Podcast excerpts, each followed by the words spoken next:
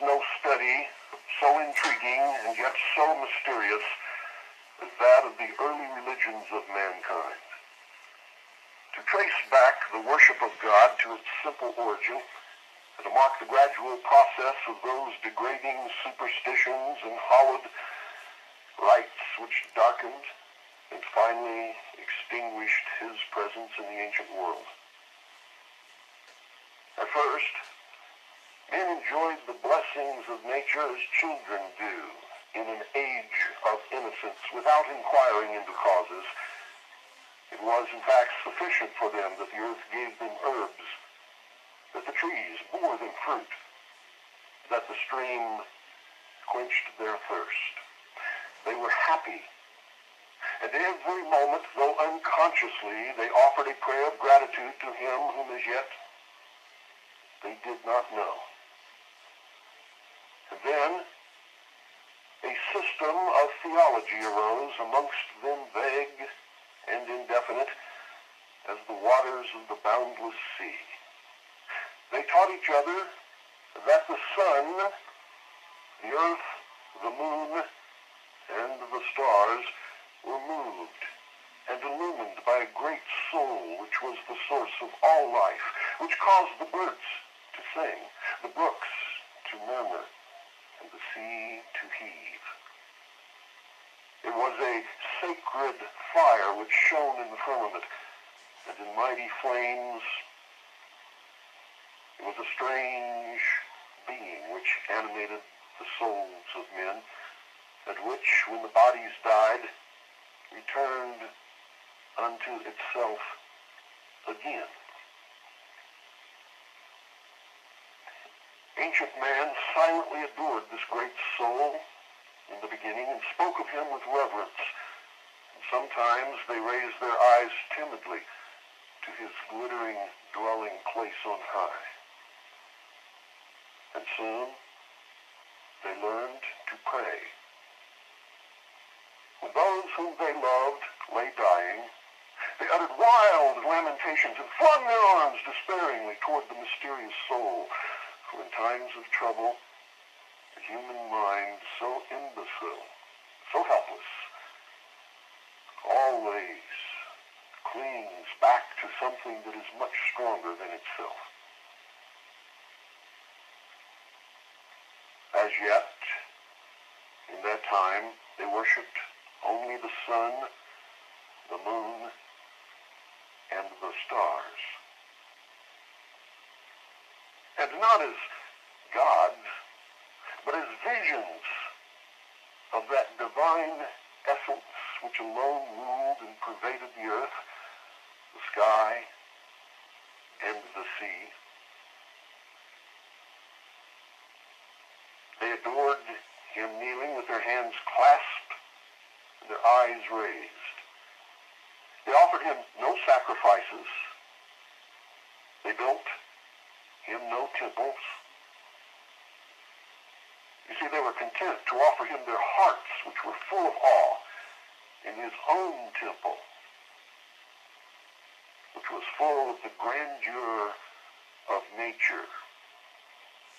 For the God they worshipped was indeed nature's God.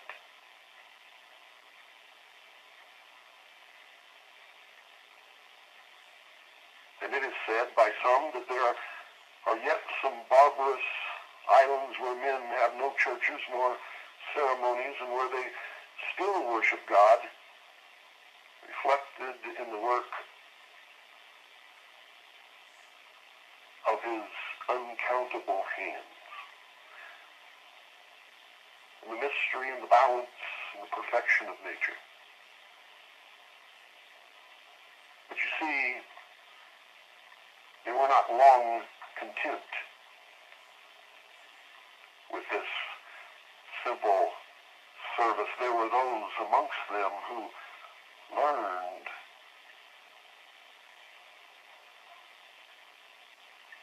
how to subvert and twist so that they could control the others around them.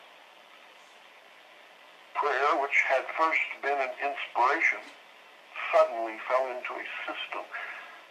And men already grown wicked prayed the deity to give them abundance of wild beast skins and to destroy their enemies.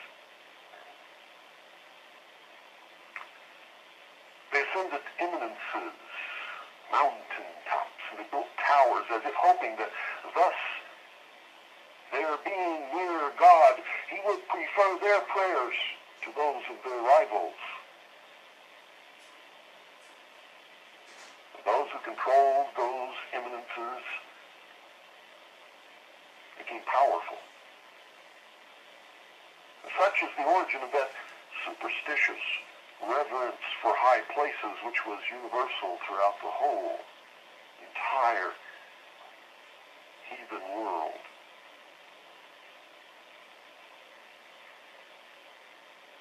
And then it is clear in the ancient annals that someone came forth. Orpheus was born. And he invented instruments which to his touch and to his lips gave forth notes of surpassing sweetness, and with these melodies he enticed the wondering innocent savages into the recesses of the forest. And there, there Orpheus taught them precepts of obedience to the great soul and of loving kindness toward each other in harmonious words.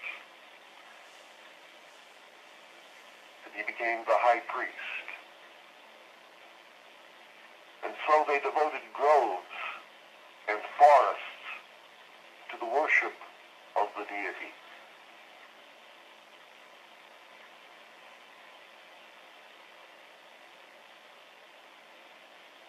There were men who had watched Orpheus and and envied his power over the herd who surrounded him. For even then there were sheeple. They resolved to imitate him, and having studied these barbarians, they banded together and called themselves their priests.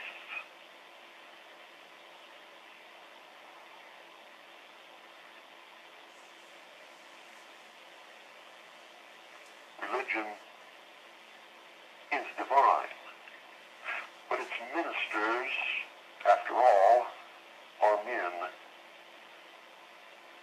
The idea from the beginning that imperfect men could rule imperfect men is flawed. For alas, sometimes they are demons with the faces and wings of angels. You see, the simplicity of man and the cunning of their priests has destroyed or corrupted all the religions of the world, bar none. For these priests, ladies and gentlemen, taught the people to sacrifice the choicest herbs and flowers. They taught them formulas of prayer and bade them make so many obeisances to the sun and to worship those flowers which opened their leaves when he rose and which closed them as he set. For that great ball of fire that makes its way from dawn to dusk across the sky was seen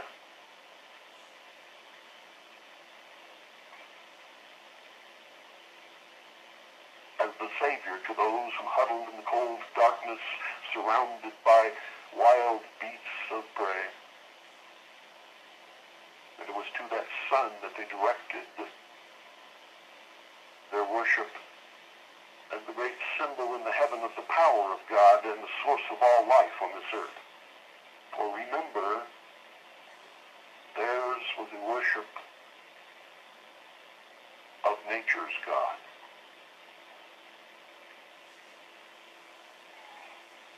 Composed a language of symbols, which was perhaps necessary in those times since letters had not been invented, but which perplexed the people and perverted them from the worship of the one God. Those symbols are still used upon the sheeple of the world today. the great herd.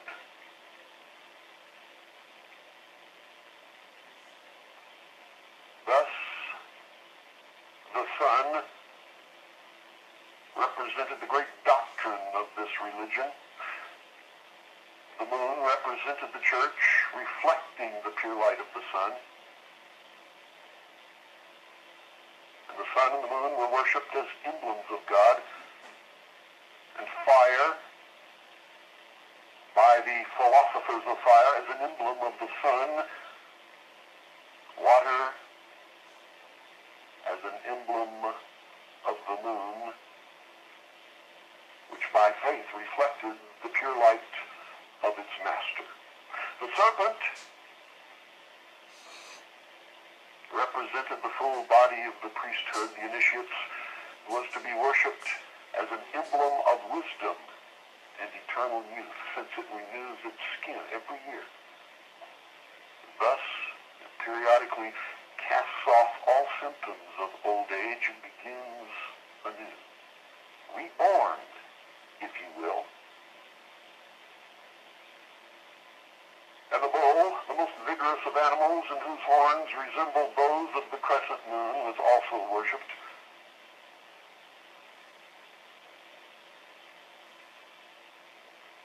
The priests observed the avidity with which the barbarians adored these symbols and increased them. It was a time of great mystery and little understanding of any that was seen around them.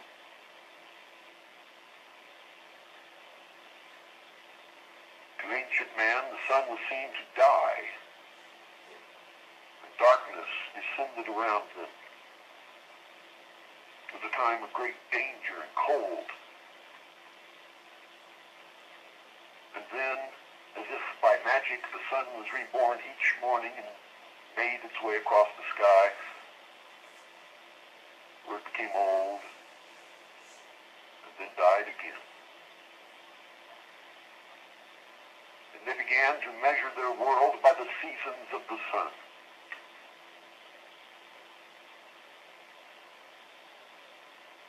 And their religion reflected all of this. And religions today, even though denying any connection with this ancient paganism, still reflects this exact religion in its ceremonies and in its holy days.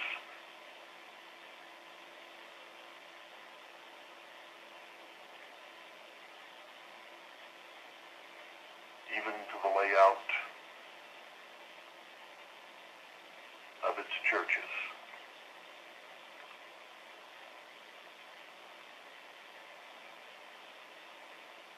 To worship the visible is a disease of the soul inherent to all mankind, the disease which these men could have healed. Instead, they pandered to.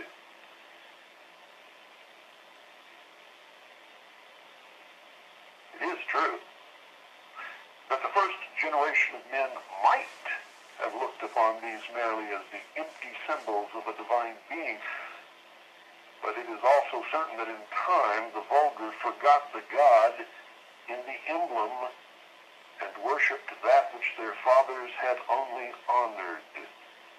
And therefore the symbol became the God. Egypt was the fountainhead of these idolatries, and it was in Egypt that the priests first applied real attributes to the sun and to the moon, whom they called his wife and sister and mother. The sun became Osiris, the moon became Isis, brother and sister, mother and son, husband and wife.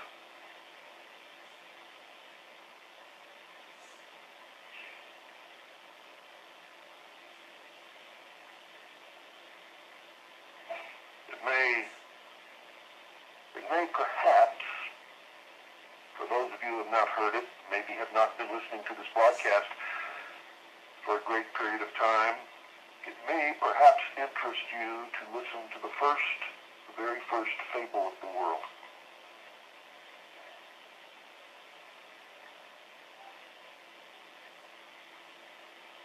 From the midst of chaos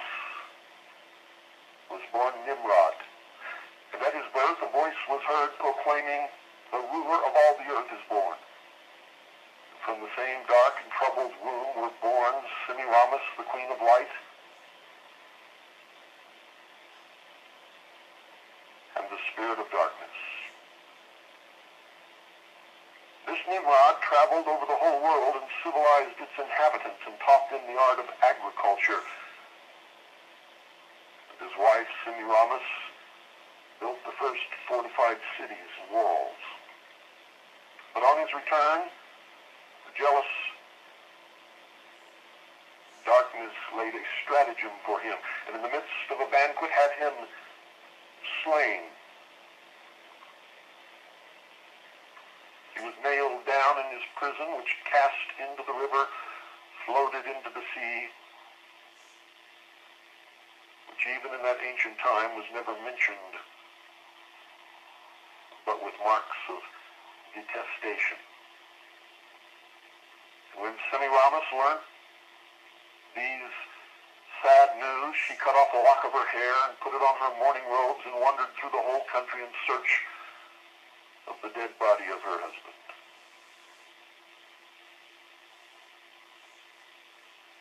Eventually, she found it. By casting a magic spell,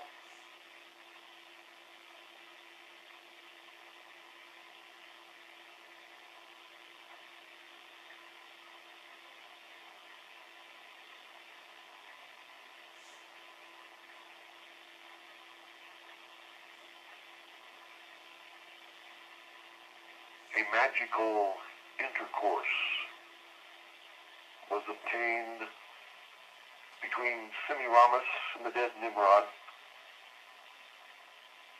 from which a child emerged. The child was Tammuz. And Semiramis fed the infant with her finger instead of with her breast and put him every night into fire to render him immortal.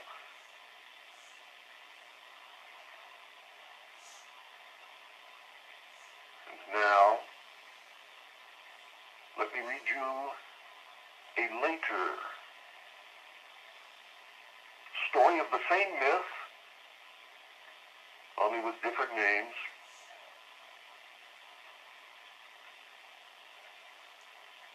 And I have to depart from my narration here and read this to you.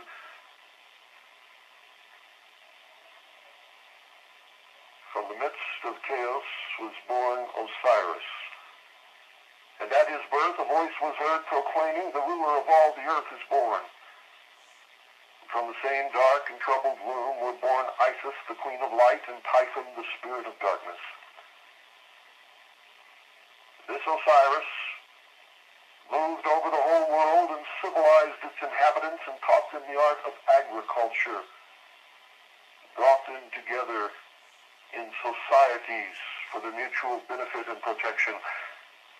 But on his return to Egypt, the jealous Typhon laid a stratagem for him, and in the midst of a banquet had him shut up in a chest, which exactly fitted his body. He was nailed down in his prison, which cast into the Nile, floated down to the sea by the Ta'itic mouth, which even in the time of Plutarch was never mentioned by an Egyptian except with disdain and loathing. When Isis heard the news, she cut off a lock of her hair and put on her mourning robes and wandered through the whole country in search of the chest which contained the dead body of her husband.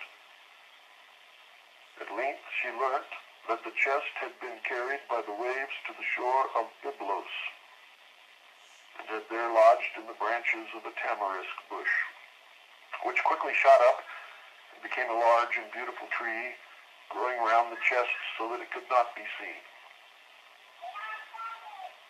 The king of the country, amazed at the vast size the tree had so speedily acquired, ordered it to be cut down, to be hewn into a pillar to support the roof of his palace, the chest being still concealed in the trunk. The voice which had spoken from heaven at the birth of Osiris made known these things to poor Isis, who then went to the shore of Byblos and sat down silently by a fountain to weep. the damsels of the queen met her and accosted her, and the queen appointed her to be nurse to her child. And Isis fed the infant with her finger instead of with her breast, and put him every night into fire to render him immortal. While transforming herself into a swallow, she hovered around the pillar which was her husband's tomb, and bemoaned her unhappy fate. It happened that the queen thus discovered her and shrieked when she saw her child surrounded by flames. By that cry she broke the charm and deprived him of immortality. By that cry, Isis was summoned back to her goddess form and stood before the awestruck queen, shining with light and diffusing sweet fragrances around. She cut open the pillar, took the coffin with her, and opened it in a desert. There she embraced the cold corpse of Osiris and wept bitterly. Isis returned to Egypt and hid the coffin in a remote place, but Typhon, hunting by moonlight, chanced to find it and divided the corpse into fourteen pieces. Again Isis set out on her weary search throughout the whole land, sailing over the finny parts in a boat made of papyrus. She recovered all the fragments except one which had been thrown into the sea. Each of these she buried in the place where she found it, which explains why in Egypt there are so many tombs of Osiris. And instead of the limb which was lost, she gave the phallus to the Egyptians, the disgusting worship of which was thence carried into Italy, into Greece, and into all the countries of the East.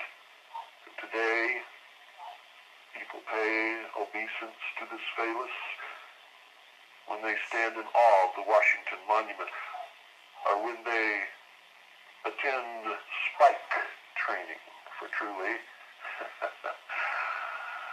for truly, it is the shaft. When Isis died, she was buried in a grove near Memphis. Over her grave was raised a statue covered from head to foot with a black veil, and underneath was engraved these divine words. Quote, I am all that has been, that is, that shall be, and none among mortals has yet dared to raise my veil. Beneath this veil, ladies and gentlemen, are concealed all the mysteries and learning of the past. A young scholar, his fingers covered with the dust of venerable folios, his eyes weary and reddened by nightly toil, will now attempt to lift a corner of this mysterious and sacred covering. The folios are the old books that I have discovered in used bookstores across the country and around the world. And truly, in some of those dark and dim corners and shelves that have never been touched, I have been literally covered with the dust of years that has settled upon these ancient volumes. That I could afford found their way into my library, where they still serve today.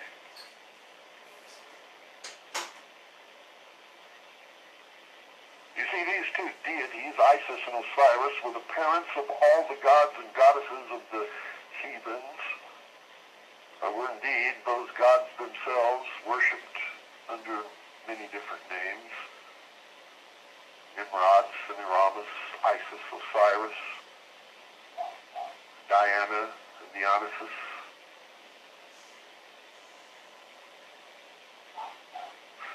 The fable itself was received into the mythologies of the Hindus and the Romans.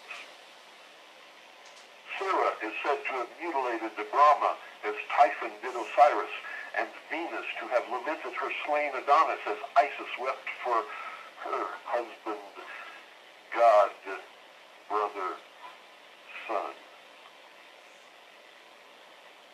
And as yet, the sun and moon alone were worshipped under these two names. And as we have seen, besides these twin beneficial spirits, men who had begun to recognize sin in their hearts had created an evil one who struggled with the power of light and fought with them for the souls of men. I must tell you that in my studies I find that it has been natural through all history for man to fabricate something that is worse than himself rather than take the responsibility upon his own shoulders. And even in the theology of the American Indians, which is the purest of the modern world, there is found a Mahitu, or dark spirit.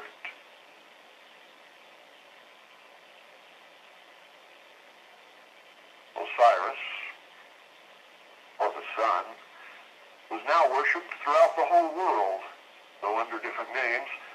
He was the Mithra of the Persians, the Brahma of India, the Baal, or Adonis of the Phoenicians. He was the Apollo of the Greeks, the Odin of Scandinavia, the Hu of the Britons, the Baiwe of the Laplanders.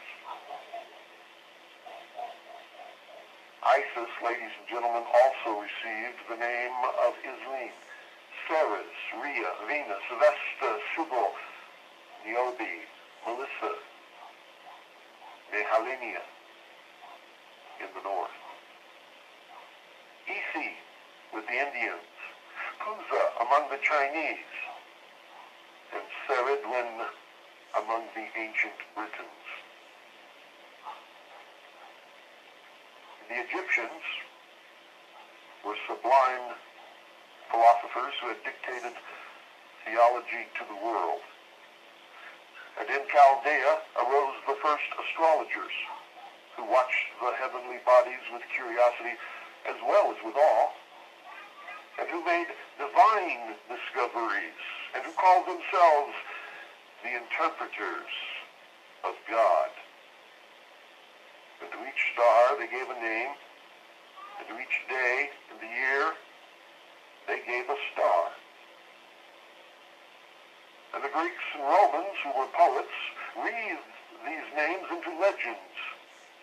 Each name was a person, and each person was a god. From these stories of the stars originated the angels of the Jews, the genii of the Arabs, the heroes of the Greeks, and the saints of the Romish Church. And then, corruption grew upon corruption and superstition flung black and hideous veil over the doctrines of religion.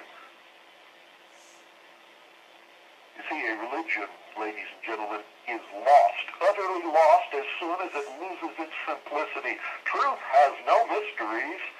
It is deceit alone that lurks in obscurity. It is only the lie that is hidden behind a door. Men multiplied God into a thousand names and created him always in their own image. Him, too, whom they had once deemed unworthy of any temple less noble than the floor of the earth and the vast dome of the sky which he had created, they worshipped in caves and then in temples which were made of the trunks of trees, rudely sculptured and ranged in rows to imitate groves of trees, and with other trunks placed upon them transversely to form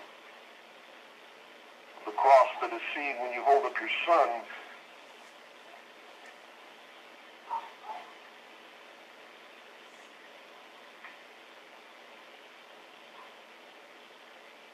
behind some obstacle. They streak across the sky. These were the first buildings of worship erected by man from no reverence for the deity, for God,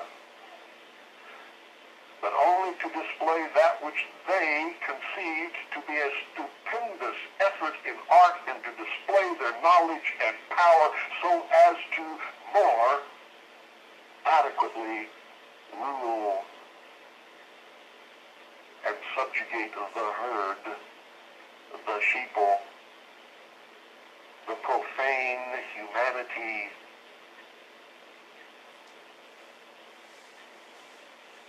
That had not a clue, and still doesn't, by the way,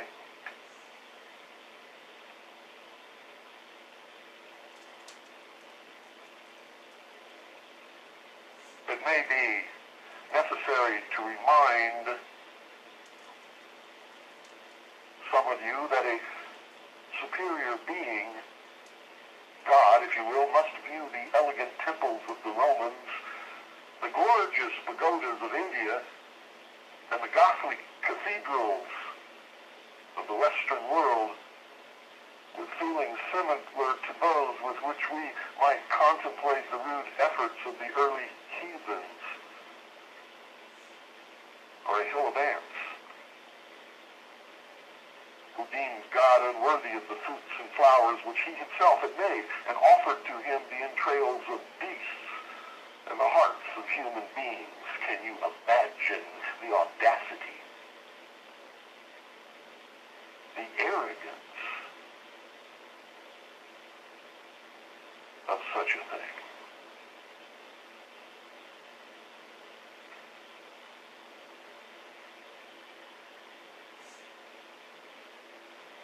We can compare, ladies and gentlemen, an ancient and fallen religion to the ship of the Argonauts, which the Greeks, desiring to preserve to posterity, repairing in so many different ways, that at length there did not remain a fragment of the original vessel which had borne to Colchis the conqueror of the Golden Fleece.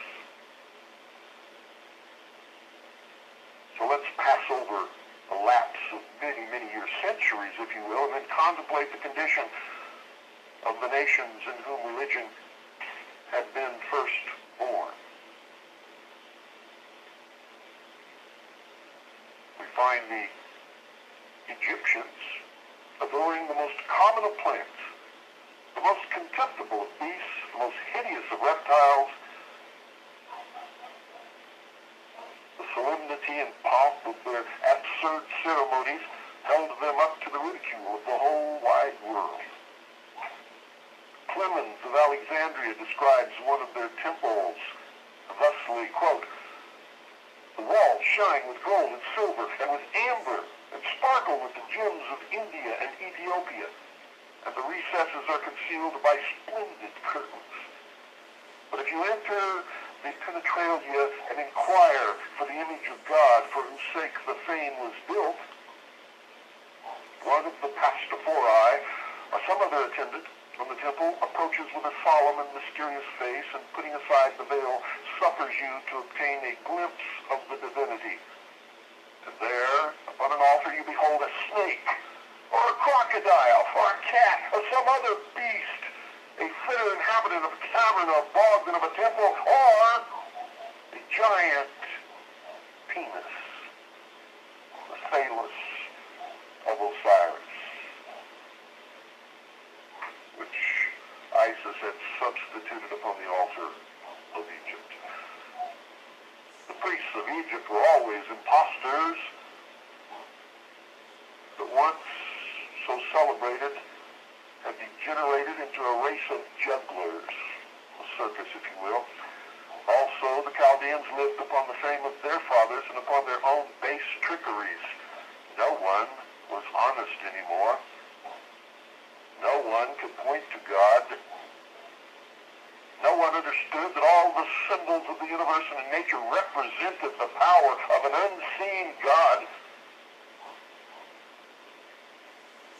That the first men worshipped, the Brahmins or Brahmins, whose priests of India once so virtuous and celebrated as being so wise, they too had fallen. Once they had forbidden the shedding of so much as an insect's blood. One day in the year alone, at the feast of Jagam, they were authorized to sacrifice the flesh of a beast. And from this, many had refrained from attending, unable to conquer their feelings of abhorrence.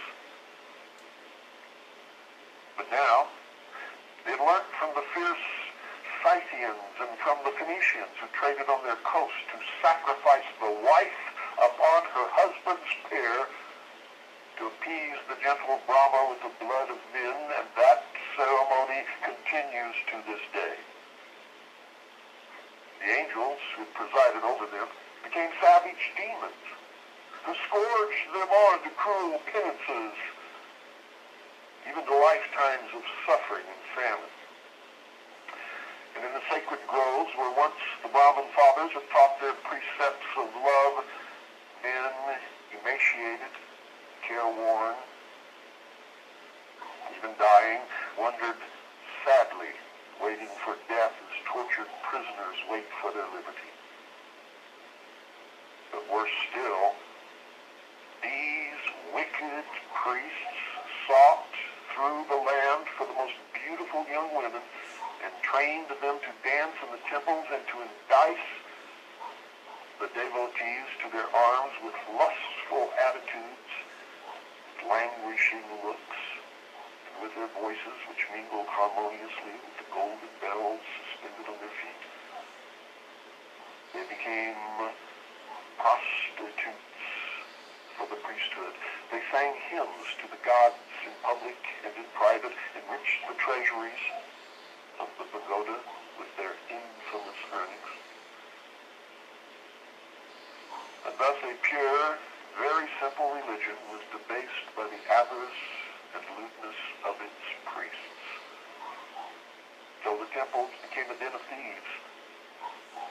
So prostitution sat enthroned upon the altars of the gods, and today it continues, although prostitution in a different way. Most religious meetings today our spiritual consumerism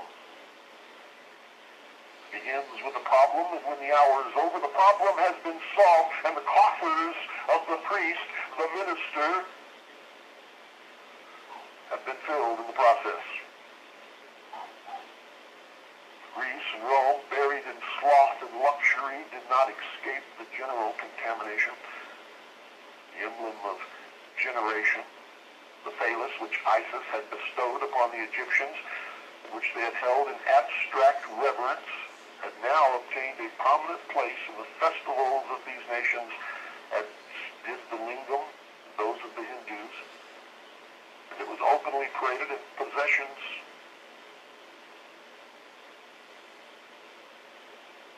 before guests in the home, in processions in the streets. It was worn by Roman nations as bracelets upon their arms. It adorns our nation's capital as the Washington Monument and stands mocking us in Dealey Plaza in Dallas, Texas. The sacred festivals and mysteries which they had received from the Egyptians and for which the women had been wont to prepare themselves by continence and the men by fasting were now mere vehicles for all the depravities deceptions of the very lowest kind.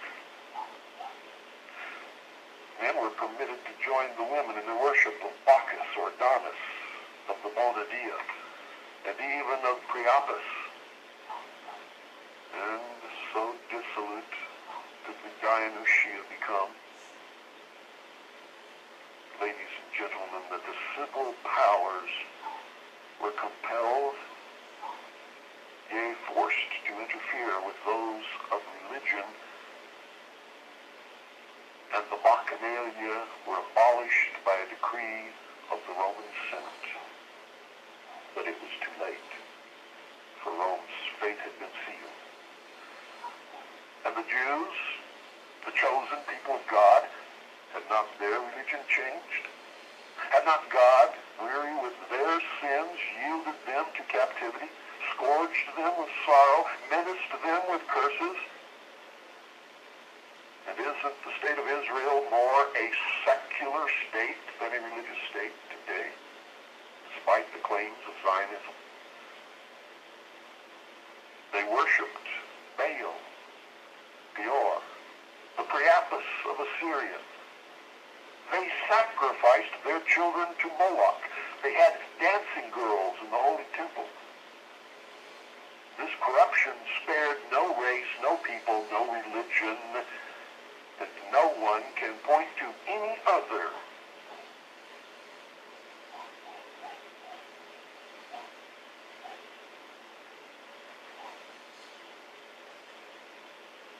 and say truthfully that they are more guilty than they. For all people, all religions, all nations, all over this world have destroyed the simple precepts of all of the different religions of the world. And none resemble even slightly what they began to be. And I'm not going to go deeper into particulars that are so degrading to human nature. I can see you squirming out in your seats as it is. So I will have mercy. I will instead invite you to follow me by steadily listening to the hour of the time to a corner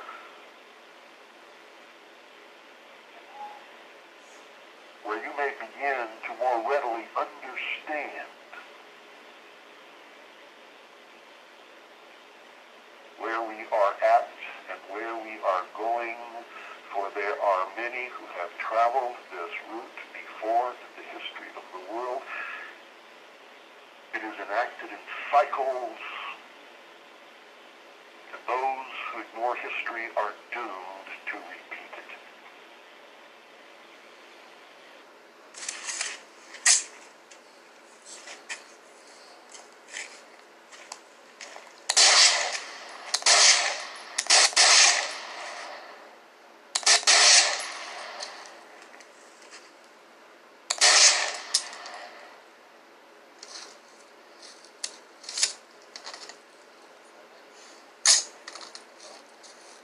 Got a couple more.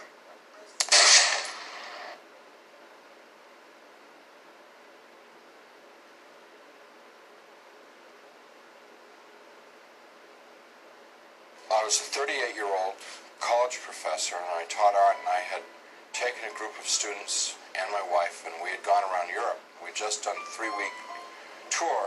This was the next to the last day. And we were in Paris and at 11 o'clock in the morning I had um, a perforation of my stomach. When this happened, the pain was the most acute pain I'd ever experienced in my life and it just dropped me right down to the ground. So I'm twisting and kicking and moaning and screaming and yelling around on the floor. And my wife called an emergency, called the desk, and they called an emergency service. A doctor came and he called an ambulance because he knew what was wrong. And they took me about eight miles across town to the public hospital, to the General Hospital in Paris, where I was taken into emergency, examined by two more doctors who knew exactly what was wrong with me, and then they took me away to the surgery hospital, which was a couple blocks away. And I was parked there because there wasn't any surgeon available to do the surgery. And so there I lay for um, eight to ten hours in that hospital with no medication, no examination, no attention whatsoever, awaiting a surgeon to come to give me this operation that was critical. And it's now 8.30 at night. Nurse came in and said that they were very sorry they weren't able to get a doctor for me they'd get one the next day. Well, when she said that, I knew that it was over for me. I knew that I was dead. The only thing that was keeping me alive was I didn't want to die. I was scared to death of dying because, as far as I knew, I was a atheist, non-believer, person who lived for their the gratification they could get out of the moment. And you know, like dying to me was like the worst. I mean, next to the pain, dying was the worst thing that could happen to you because it's the end of life, and there was no more. There wasn't anything else. But when she said that, the idea of trying to exist for another minute, another hour in this pain, it wasn't worth it anymore. I'd been hanging on in the hopes that they told me that they'd get a doctor. And do the surgery and open me up and, and fix the problem inside of me. But when they said they couldn't get one, so I said to my wife, it's time for us to say goodbye because I'm going to die now. And she got up and she put her arms around me and mine on the bed and she told me how much she loved me and I told her how much I loved her. And This makes me really sad. And um, we made our goodbyes. You know, said those things that you'd say to the, we'd been married 20 years, say all those kinds of things. I can't tell you because I just start crying, but um, she finally sat down because she knew it was over. And I knew. And it was just so hard looking at her crying like that. And I just closed, closed my eyes. Just let it go. I went unconscious. I probably was unconscious for a very short while. A few minutes, probably. And I was conscious again. And I looked opened my eyes and looked, and I was standing up next to my bed. And I knew exactly where I was and what the situation was. I mean, there was no confusion in my mind. I felt um, more alive, more real than I've ever felt in my life. You know, people ask me, you know, were you a ghost? I was the opposite. I was just the opposite. Very alive. As I'm looking around the room, I see that there's underneath the sheet on the bed, there's something under the sheet, a body. And so I bent over the bed, the head was turned away from me, and I looked at the face, and it looked like me. That wasn't possible because I was standing there. I'm alive, I'm great, you know. I mean, I'm more than great. I'm like, you know. And so I tried to talk to my wife. Can't you hear me? And. Can't you hear me? You know, she couldn't hear me or That's see me. That's not me. But I thought that she here? just was ignoring me. So I got very angry at her for ignoring me, for not paying attention to me. And I'm screaming and yelling at her, what's going on here? Why, why is this body in the bed that looks like me? And how did it get there? And stuff like that. I had a sneaking suspicion that the body in the bed was me. But I didn't want to think about that because that was too scary. So I'm getting really agitated and upset because this is all too weird. You know, this can't be happening. It's impossible. Um, I've got a hospital gown on, and it's like really, everything's really real. And I hear people calling me outside the room, and they're saying to me in soft, gentle voices, Howard, you gotta come with us now. Come quickly. Come out here. So I go over to the doorway of the room, and there's people out in the hallway, and they're, um, uh, the hallway's dank, it's gray. It's not, it's not light or dark, it's just gray. And they're all in grayness, and they're men and women. And what they're wearing might possibly be hospital uniforms. Um, and I asked them if they were from the doctor to take me to the operation. And I told them, I said, I'm really sick and I'm going to have an operation and I'm going to die if I don't get this operation. And I was supposed to have the operation eight hours ago. And I'm telling them all this stuff. And they're going, you know, we know, we know, we understand. Come. Howard. Howard, come. Howard, come out here. Howard, come quickly with us. Howard, we've been waiting for you. Waiting.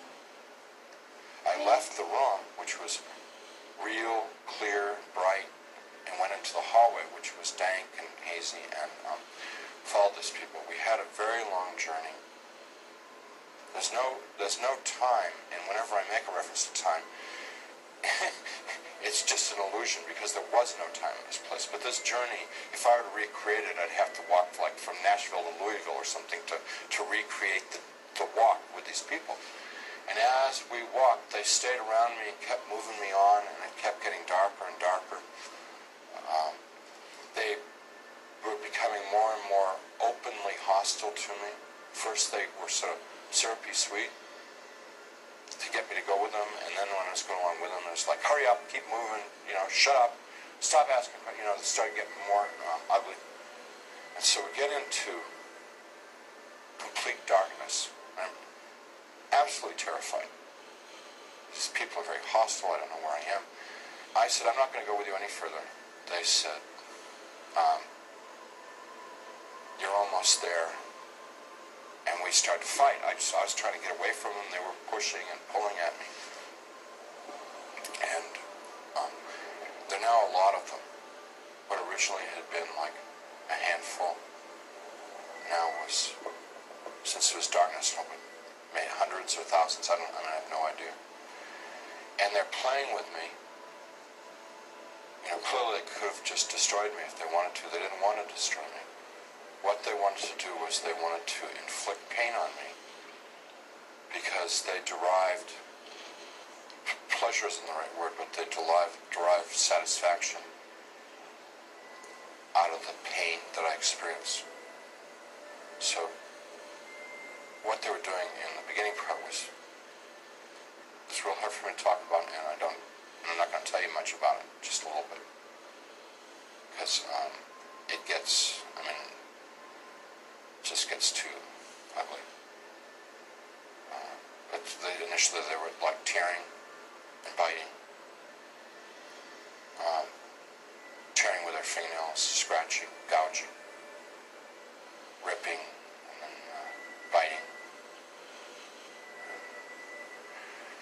defend myself, trying to fight them off, trying to get away from them, but this, it's like being um, in a beehive, just hundreds of them all over me.